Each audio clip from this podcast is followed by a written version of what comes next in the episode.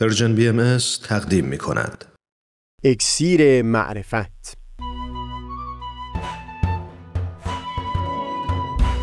مروری بر مضامین کتاب ایقان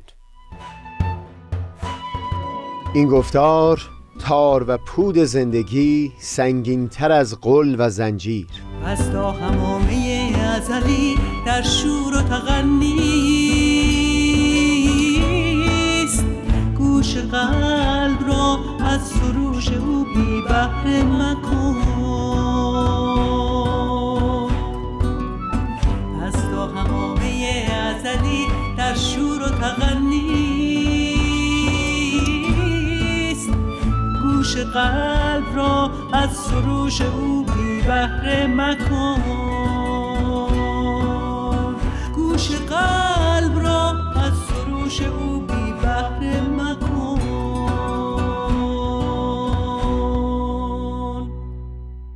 دوستان سهیل کمالی هستم. گفتگوی ما پیرامون تفکیک بین مقامهای گوناگون پیامبر الهی چه در نظر مردمان و چه از دیدگاه خود پیامبر الهی در برله های مختلف از زندگانی خودش در یک دو گفتار گذشته به اینجا رسید که نشون دادیم اون فرق و فاصله ای که وجود داره بین تصویری و شناختی که پیامبر الهی از عالی ترین مقامات خودش داره با اون تصویر و شناختی که در ذهن مردمان حک شده این فاصله سبب تلخی در دل پیامبر الهی هست.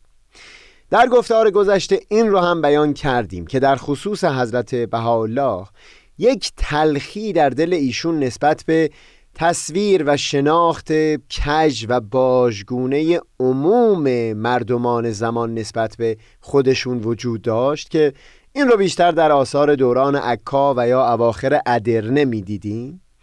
و دیگری تلخی بود نسبت به افراد نزدیکتر که پیروان حضرت باب بودند و در دوران قبل از اظهار امر علنی مقام های بسیار نازلتری رو برای حضرت بهاءالله در ذهن خودشون قائل شده بودند. در چند جایی از کتاب ایقان که حضرت بهاءالله درباره مقام و جایگاه خودشون به تلویح و اشاره و یا رفتار مردمان با خودشون به تصریح مطالبی رو بیان فرمودند تلخی که از اون نالیدند اون شناخت کجی هست. که در ذهن و دلهای اون گروه خاص یعنی پیروان حضرت باب از ایشون وجود داشته.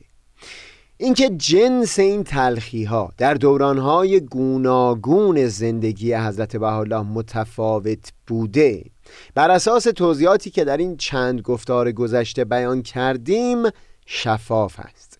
در دوران پس از اظهار امر خفی ولی پیش از اظهار امر علنی حضرت بهاءالله نمی‌تونست انتظار از افراد بیرون از جامعه بابی داشته باشه که از مقامات عالیتر ایشون خبردار باشند چون هنوز اعلان امری صورت نگرفته بود. همین هم هست که اون تلخی که معطوف به اون گروه خاص پیروان حضرت باب هست تا دوران قبل از اواخر ادرنه در آثار حضرت بهاءالله نمودار میشه و اون تلخی نسبت به تصویر عموم عالمیان در دوران پس از اون که امر خودشون رو در سطح وسیع اعلان کردند. کتاب ایقان تنها در دو سه مورد سخنی از آزارها و شکنجه هایی به میون آورده که بر حضرت بهاءالله وارد شده و همونطور که پیشتر نقل کردیم در یک جا صریحا بیان می کنند که اون زجرها که ایشون از سوی گروه خاص نزدیکان بردند بسیار بزرگتر بوده از آزارهایی که از سوی عموم جامعه یعنی افراد بیرون جامعه بابی بر اون حضرت وارد شده. در زمان نزول کتاب ایگان همچو گلایهی بسیار قابل انتظار هست. چون همونطور که بیان کردیم در این زمان اظهار امر علنی صورت نگرفته و لذا توقع شناختی از افراد بیرون از جامعه نبود. اما حتی در آثار آخر ظهور هم این گلایه از اون گروه خاص برقرار هست. چون انتظار داشتند افراد این گروه شناخت عمیقتری نسبت به اون حضرت داشته باشند در هر حال تصور می‌کنم این دیدگاهی که در این یک دو گفتار صحبتش رو کردیم یعنی تلخی در دل پیامبر الهی به خاطر فاصله که بین تصویر ذهنی مردمان از ایشون هست و اون تصویر حقیقی که خودش از خودش می‌شناسه. این شاید کمکی بکنه حتی برای فهم دقیق تر اون زجری که مظهر ظهور الهی از شکنجه ها و آزارهای مردمان می برد بگذارید این رو با تفصیل بیشتری وارسی بکنیم.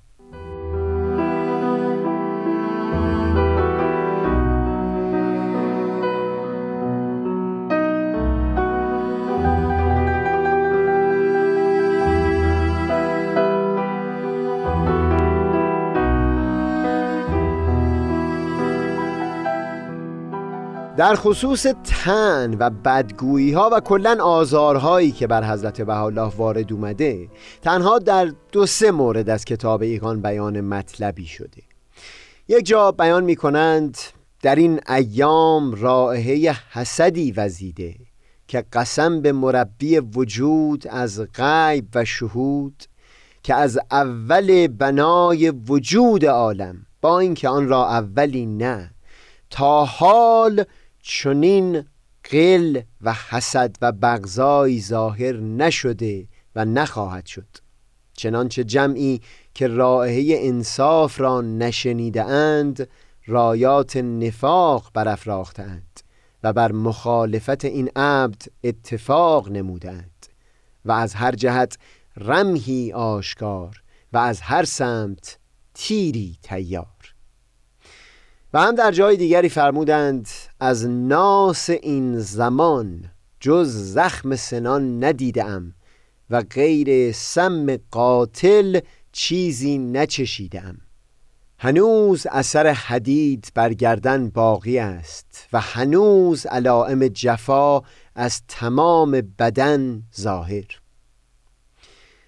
سخن من در اینجا سخن اون هست که بزرگترین تلخی که پیامبر الهی در دل لمس می کرد از این شکنجه ها و عذاب ها نه به خاطر خود اون دردی بود که از شکنجه و عذاب جسمانی متحمل می‌شد و اینکه زنجیر بر گردن اون نهاده شده و یا اینکه اثر قل بر پای او پیدا هست.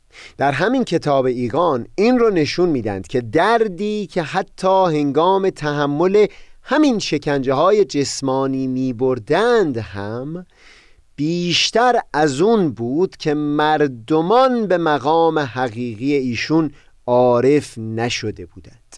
که تصویری که در ذهنهای ایشون از وجود پیامبر الهی ترسیم شده کژ و باژگونه بوده که مردمان راست را کژ انگاشتند.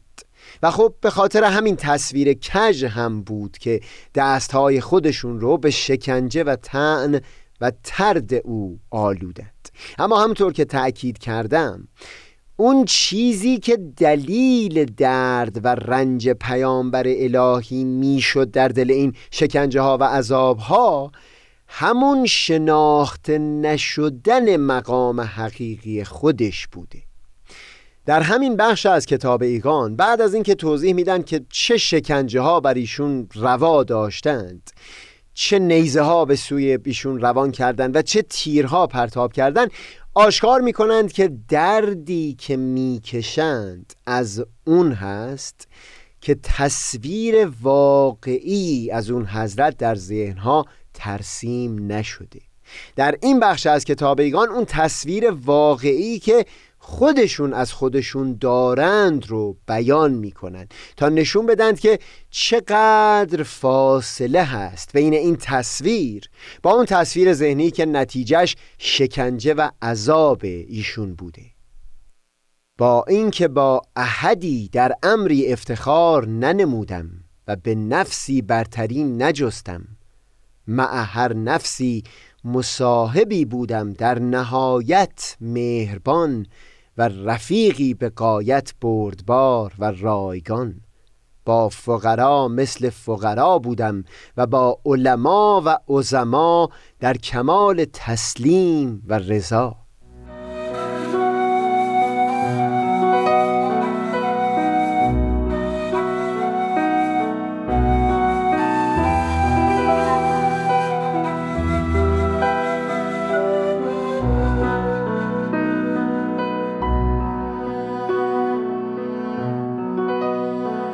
تصور می‌کنم خوب باشه در خصوص بحث هایی که زیل عنوان تار و پود زندگی تا اینجا داشتیم.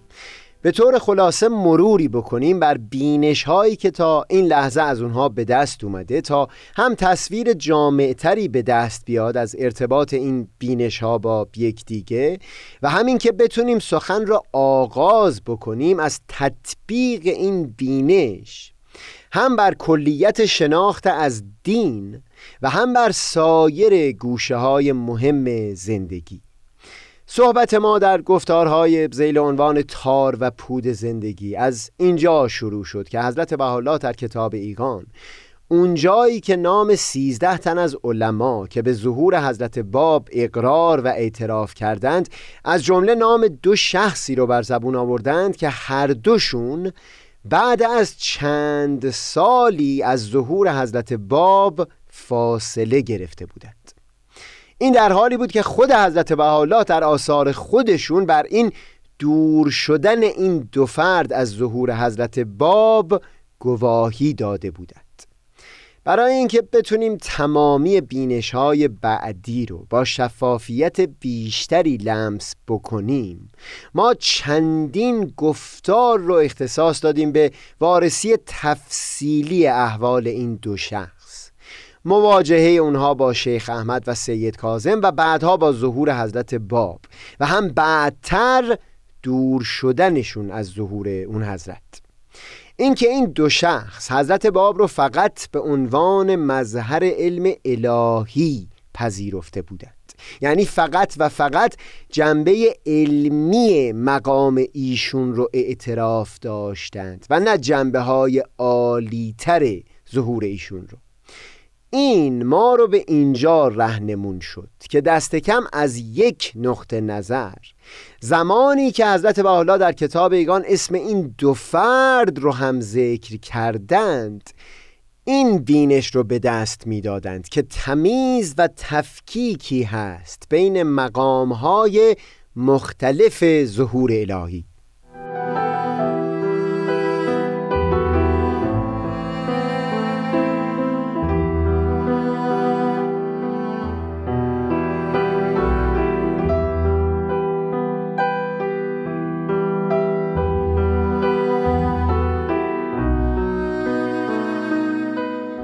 در وارسی مواجهه و برخورد مردمان با ظهور الهی. حرف از این بود که ممکن هست برخی مردمان گوشه های از مقامات ظهور رو پذیرا بشند ولی از پذیرفتن سایر گوشه ها سر باز بزنند. یکی مثل تولستوی درباره تعالیم اجتماعی دیانت بهایی نهایت ستایش رو بر زبون می آورد و حتی کلید صلح رو در دست حضرت بهاءالله می‌دید. اما بینش های متافیزیک که به عنوان مثال در همین کتاب ایقان بیان شده بود رو نمی‌تونست پذیرا بشه. باز شیخ محمد عبدو مواجهش با حضرت عبدالبها همین بود. تمامی مقام ها و ویژگی ها در ایشون رو میپذیرفت اما اینکه این ظهور ظهور پیامبر الهی باشه برای این عصر جدید این رو نمیپذیرفت. حضرت عبدالبها در لوی که خطاب به همین شیخ محمد عبدو نوشتند به او بیان می کنند که درست این بینش های بدی رو میشه اخذ کرد و کوشید برای پدید آوردن تغییری در این جامعه آفت زده. منتها با سراحت تمام بیان می کنند که نیاز هست به نسیم ظهور جدید الهی. و اینکه این بهار بدیعی که در عالم جان و دل آغاز شده رو با آغوش باز استقبال بکند. برخی افراد دیگه بودند که هرچند باز هم نتونسته بودند همه گوشه های ظهور را حزم بکنن اما در مقایسه با این افراد قبلی دست کم ایمان خودشون به منبع غیبی ظهور الهی رو بر زبون آورده بودند و میکوشیدند که ظهور الهی رو بهتر بشناسند. دکتر فورل دانشمند نامدار اوایل قرن بیستم از این نمونه بود.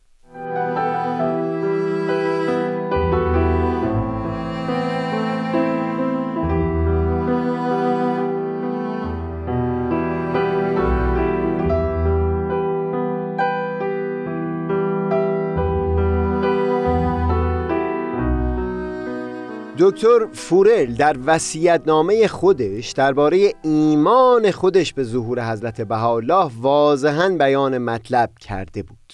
منتها مطالبی که بر زبون آورده بود به گونه ای بود که حضرت شوقی دومین مبین آثار حضرت بهاءالله هم بعدتر بیان کردند که دکتر فورل بیشتر توجهش معطوف به تعالیم اجتماعی ظهور حضرت بهاءالله بوده و نه معطوف به اصول اعتقادی که در اون مطرح شده بود.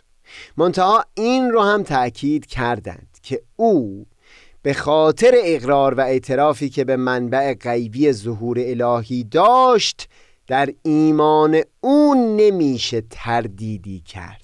ولی صد البته اگر فرصت می داشت تا مطالعه عمیقتری داشته باشه در ظهور الهی تصویر جامعتری می‌تونست به دست بیاره.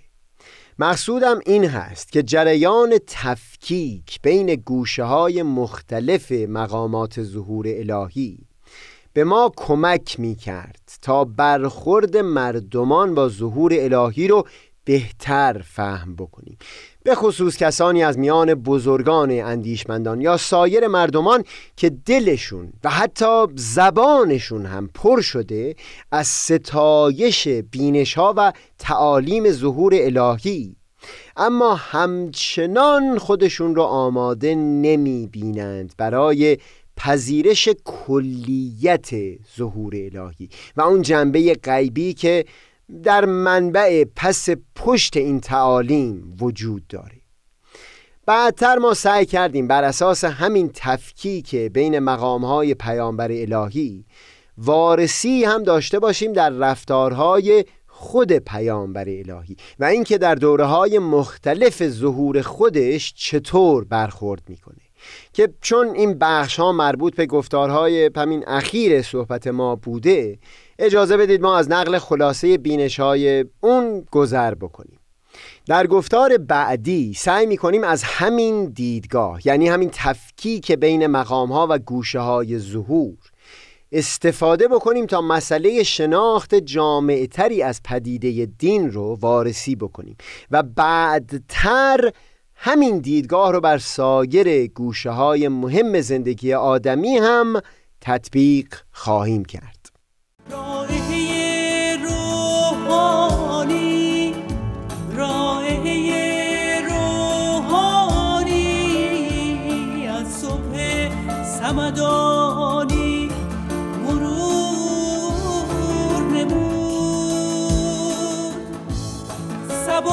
So.